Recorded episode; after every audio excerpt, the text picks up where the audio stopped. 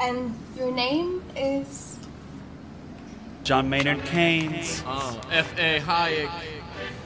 Yeah, we're opposed. We oppose each other philosophically. In the same studio. We've been going back and forth for a century. I want to steer markets. I want them set free. There's a boom and bust cycle and good reason to fear it. Play low interest No, rates. it's the animal spirits. John Maynard Keynes wrote the book on modern دیگر نمی‌دانم حرکت بعدیم چه باید باشد. شکاف بین ما دو نفر هر لحظه بیشتر دهان باز می کند. درست مثل خود من که حوصله‌ام سر رفته و به خمیازه کشیدن افتادم. با این حال هنوز هم این احساس دست از سرم بر نمی دارد که ممکن است چیز جالبی در این بحث گیر بیاید.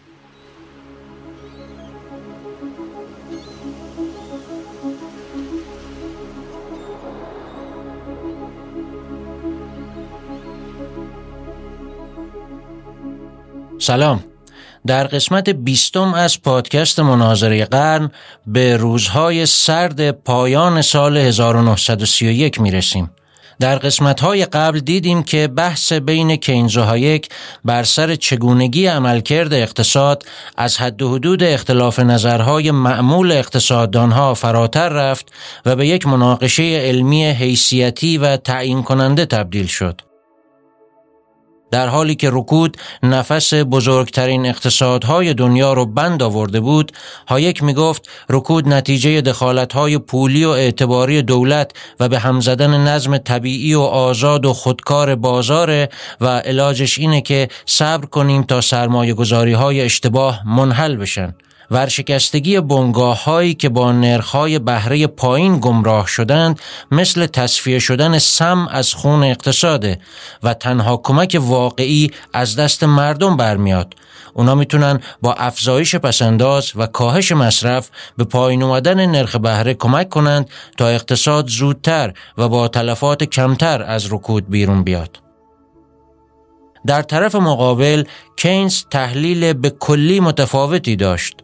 اون می‌گفت رکود نتیجه شرایطیه که باعث میشه مردم مصرفشون رو پایین بیارن. در این شرایط مردم تحت تأثیر ترس و احتیاط سعی می‌کنند بیشتر پسنداز کنند ضمن اینکه پسندازهاشون هم تبدیل به سرمایه گذاری نمیشه. وقتی اقتصاد به چنین حال و روزی بیفته انتظار برای تصحیح و بهبود خودکار بازار بیهوده است و چیزی درست نخواهد شد مگر اینکه دولت دخالت کنه و از طریق کاهش نرخ بهره یا سرمایه گذاری مستقیم چرخ متوقف شده اقتصاد رو دوباره به حرکت در بیاره. هر کدوم از دو طرف برای رسیدن به این نتایج متضاد از منظومه پیچیده ای از مفاهیم و تعاریف و استدلال ها استفاده می کردن که فهمیدنش به این آسونی ها نبود و هر کدوم طرف مقابل رو متهم می کرد که تعاریفش مبهمه و استدلالش درست نیست. بعد از جدال مطبوعاتی تند و تیز و پر سر و صدای این دو نفر در نوامبر 1931 کینز احساس کرد تنور این بحث دیگه زیادی داغ شده و مثل یک مربی کار کشته سعی کرد بازی رو آروم کنه. بنابراین با نامه ای که در دهم دسامبر 1931 به هایک نوشت بحث رو به فضای خصوصی کشوند و زنجیره ای از نامنگاری ها رو شروع کرد که حدود یک ماه طول کشید و مباحثه کینز و هایک رو تقریبا به بنبست قطعی رسوند.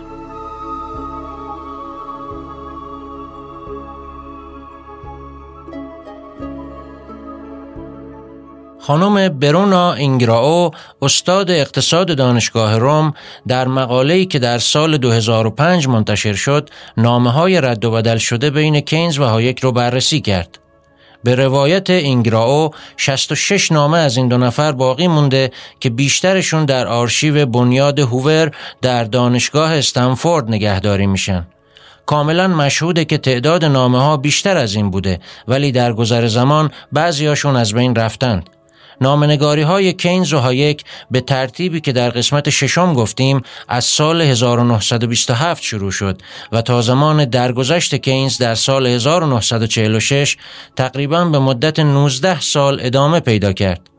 مهمترین این نامه ها دوازده نامه ای هستند که در فاصله جولای 1931 تا فوریه 1932 نوشته شدند. این نامه ها که بخشی از تاریخ اندیشه اقتصادی به حساب میان بعدها در جلد سیزدهم مجموعه آثار کینز و جلد نهم از مجموعه آثار هایک به چاپ رسیدند. ظاهرا اولین نامه از این مجموعه رو هایک در جولای 1931 نوشته بود و به کینز خبر داده بود که نقد کتاب رساله در باب پول رو برای مجله اکونومیکا فرستاده و عنقریب منتشر خواهد شد. کینز در 31 جولای به هایک جواب میده که من هرچه شماره این ماه اکونومیکا رو ورق زدم مقاله شما رو ندیدم. اما همونطور که گفتیم اون مقاله یک ماه بعد منتشر شد و کینز رو طوری ناراحت کرد که تا چند ماه هیچ جوابی به هایک نداد. این قطع رابطه تا ماه دسامبر ادامه پیدا کرد تا اینکه کینز دوباره دست به قلم شد و یک نامه کوتاه به هایک نوشت که از اول تا آخرش فقط شش سطر و نیم بود. اون در این نامه در سه مورد از هایک توضیح بیشتر خواسته بود. یکی این که تعریفش از پسنداز رو روشنتر توضیح بده. هایک در آخرین نوشته ای که خطاب به کینز نوشته بود پسنداز رو اینطور تعریف کرده بود. خودداری از هر گونه مخارج مصرفی بدون آنکه ارزش سرمایه موجود کاهش یابد. دومین سوال کینز این بود که معیار اندازهگیری پسنداز چیه؟ و سوال سومش این بود که از نظر هایک پسنداز اجباری و پسنداز اختیاری چه تفاوتی دارند؟ هایک یک هفته بعد در 15 دسامبر به این نامه جواب داد. اون با چند عبارت جبری ساده مفاهیم پسنداز اختیاری و اجباری رو توضیح داد و در پایان اضافه کرد که فکر می‌کنم اصل اختلاف من و شما به تعاریف متفاوتمون از پسنداز و سرمایه گذاری برمیگرده. هایک در این نامه پسنداز رو بخشی از درآمد پولی کل افراد جامعه یا گردش مؤثر پول دونسته بود و توی پرانتز نوشته بود گردش مؤثر پول برابر است با مقدار پول ضرب در سرعت گردش پول. کینز فردای اون روز روی همین نکته انگشت گذاشت و نوشت اقتصاددانها در حال حاضر واژه ولاسیتی یا سرعت گردش پول رو به نه معنای متفاوت به کار می‌برند. منظور شخص شما از سرعت گردش پول چیه؟ و در سوال دوم پرسید که منظور شما از ثابت موندن سرمایه موجود چیه؟ ارزش پولی سرمایه یا مقدار فیزیکی سرمایه؟ ها یک روز 19 دسامبر به این نامه جواب داد و مجبور شد کمی عقب نشینی کنه. اون توضیح داد که منظورم از سرعت گردش پول مجموع کل گردش پوله و معمولا از این مفهوم در نوشته هام استفاده نمی کنم. در مورد ثبات ارزش سرمایه هم توضیح داد که منظورش حفظ ارزش پولی سرمایه نیست. چهار روز بعد کینز دوباره پرسید آخه گردش مؤثر پول یعنی چی؟ آیا منظورتون همون چیزیه که آمریکایی‌ها بهش میگن مجموع مطالبات بانکی یا گردش پول نقد؟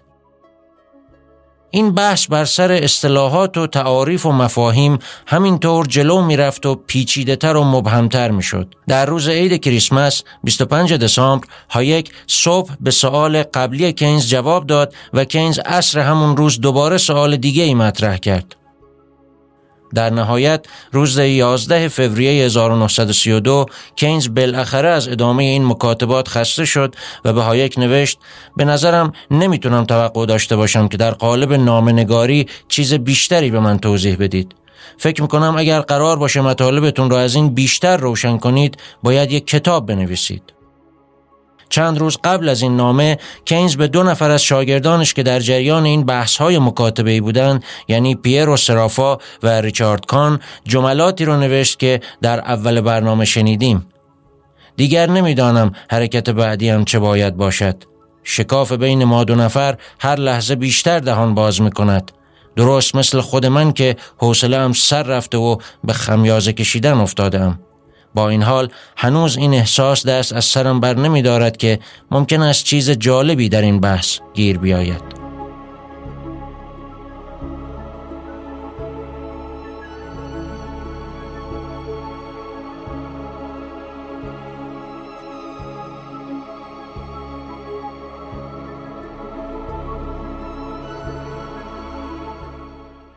هایک از کناره گرفتن کینز از این بحث اظهار تأسف کرد. کینز ولی احساس می‌کرد این بحث های کوتاه دیگه بیشتر از همین جواب نمیده و تلویحا هایک رو به نوشتن یک کتاب جدید دعوت کرد. این کاری بود که خودش هم تصمیم داشت انجام بده. کینز از مارس 1932 دست به کار نوشتن یک کتاب تازه شد که هیچ کس خبر نداشت مشهورترین کتابش خواهد شد. هایک هم تصمیم گرفت یک کتاب جدید بنویسه ولی این کار خیلی طول کشید. به این ترتیب مناظره کینز و هایک که از اول با کتاب شروع شد و بعد به نوشتن مقاله و نامه رسید سرانجام باز هم به نوشتن کتاب ختم شد. کتاب کینز یعنی نظریه عمومی اشتغال، بهره و پول که در سال 1936 منتشر شد به مشهورترین کتاب اقتصادی تاریخ بعد از کتاب ثروت ملل آدام اسمیت تبدیل شد.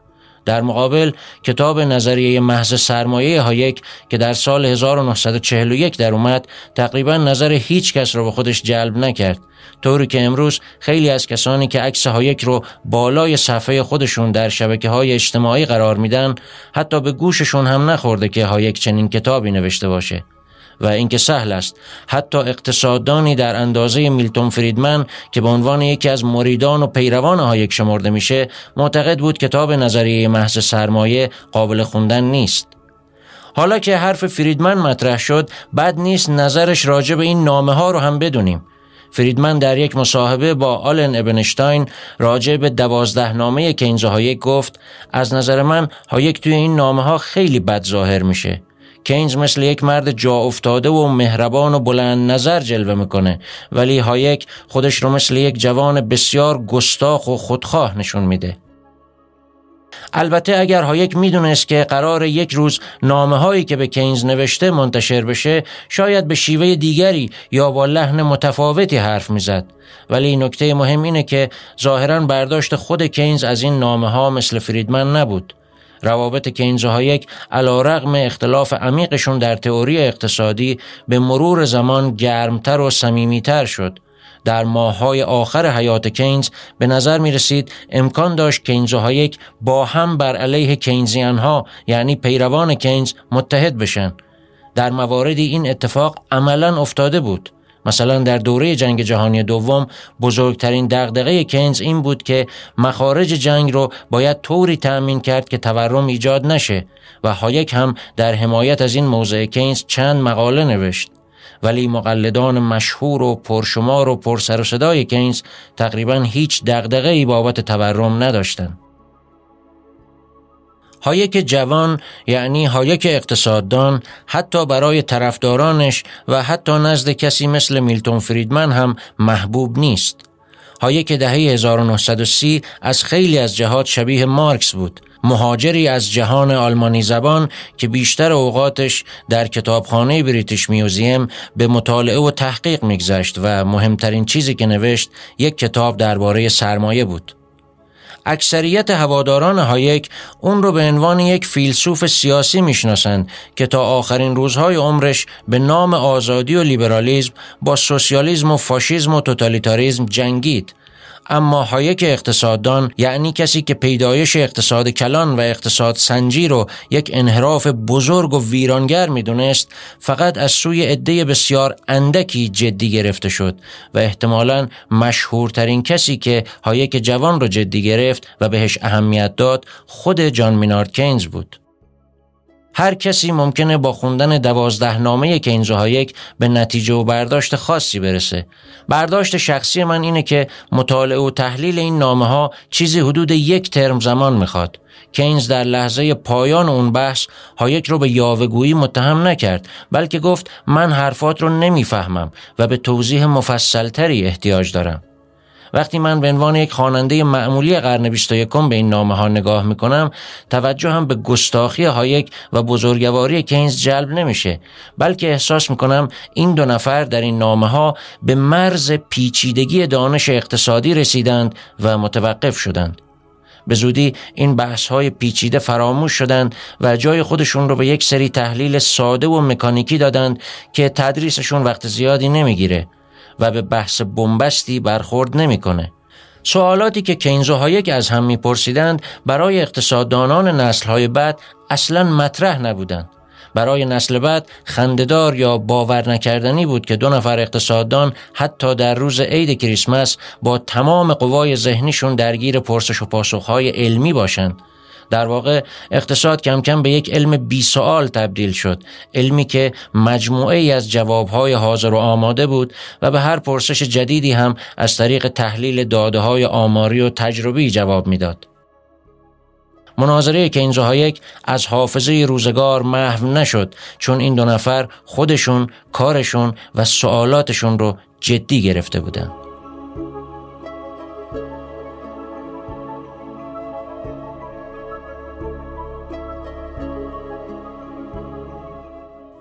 مناظره کینز و هایک تا چند ماه بعد از این نامه ها ادامه پیدا کرد. در فوریه 1932 هایک بخش دوم نقدش بر رساله در باب پول رو در نشریه Economica منتشر کرد که یک مقاله 23 صفحه‌ای بود. هایک توی این مقاله هم با تفصیل بیشتری توضیح داد که توصیه های کینز برای مقابله با رکود یعنی تحریک تقاضا از طریق انتشار بیشتر پول در بلند مدت بی تأثیرند و نتیجه غیر از تورم شدید و مزمن نخواهند داشت.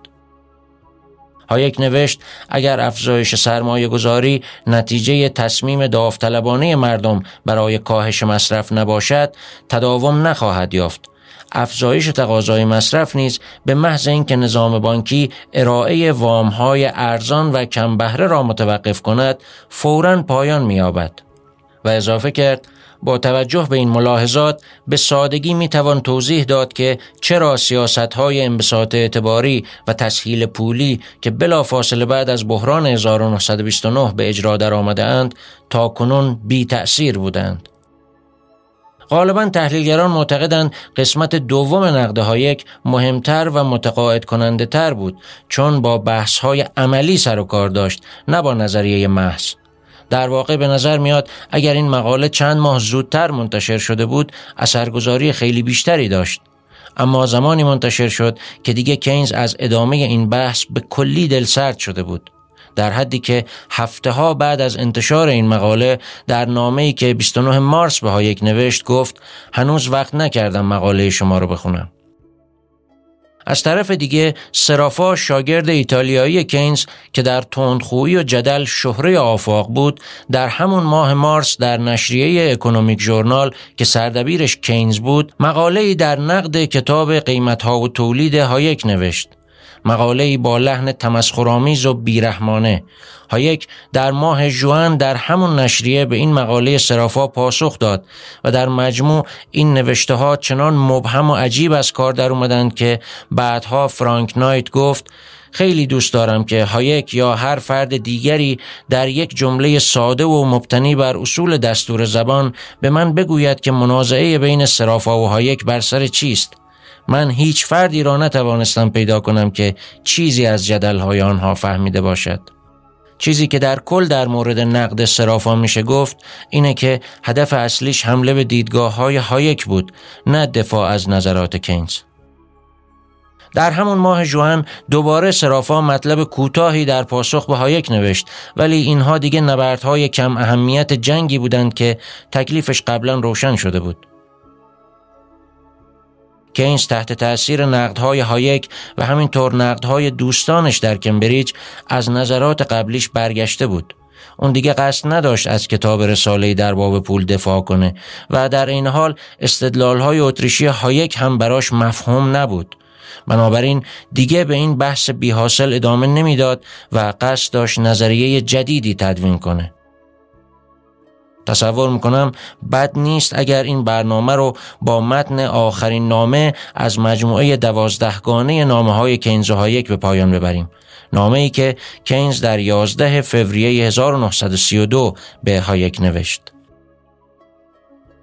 هایک عزیز باید قبل از این از شما بابت نامه قبلیتان تشکر می کردم اما این روزها گرفتار مسائلی غیر از مباحث نظریه محض بودم نامه شما به من کمک زیادی کرد تا به آنچه در ذهن شماست پی ببرم. فکر می کنم تا به حال همه آنچه را که می‌شد در قالب نامه نگاری بیان کرد به من گفته اید. بحث را نمی شود پیشتر برد مگر اینکه استدلالتان را به موردی گسترش دهید که از مثال ساده شده ای که تا کنون موضوع گفتگوی ما بوده است عملی تر باشد و واضح است که چنین بحثی موضوع یک کتاب است نه یک نامه.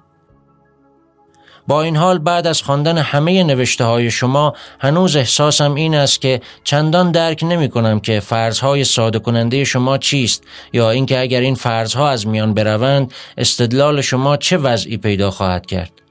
وقتی کسی به کاربردهای عملی نظریه فکر می کند اهمیت این موضوع صد چندان می شود اگر بخواهم به نکته ای بازگردم که نامنگاری های ما از آنجا آغاز شد باید بگویم هنوز دچار تردید و ابهامم که با توجه به شرایط دنیای واقعی که در آن زندگی می کنیم منظور شما از پسنداز داوطلبانه و پسنداز اجباری چیست؟ هرچند اکنون منظور شما از این اصطلاحات را در موارد خاص فرضی می دانم. و این به من ایده کلی می دهد تا حدس بزنم شما احتمالا چه چیزی در ذهن دارید. از پاسخهای کامل و مشروحی که به پرسشهای من دادید بسیار ممنونم. ارادتمند جان مینارد کینز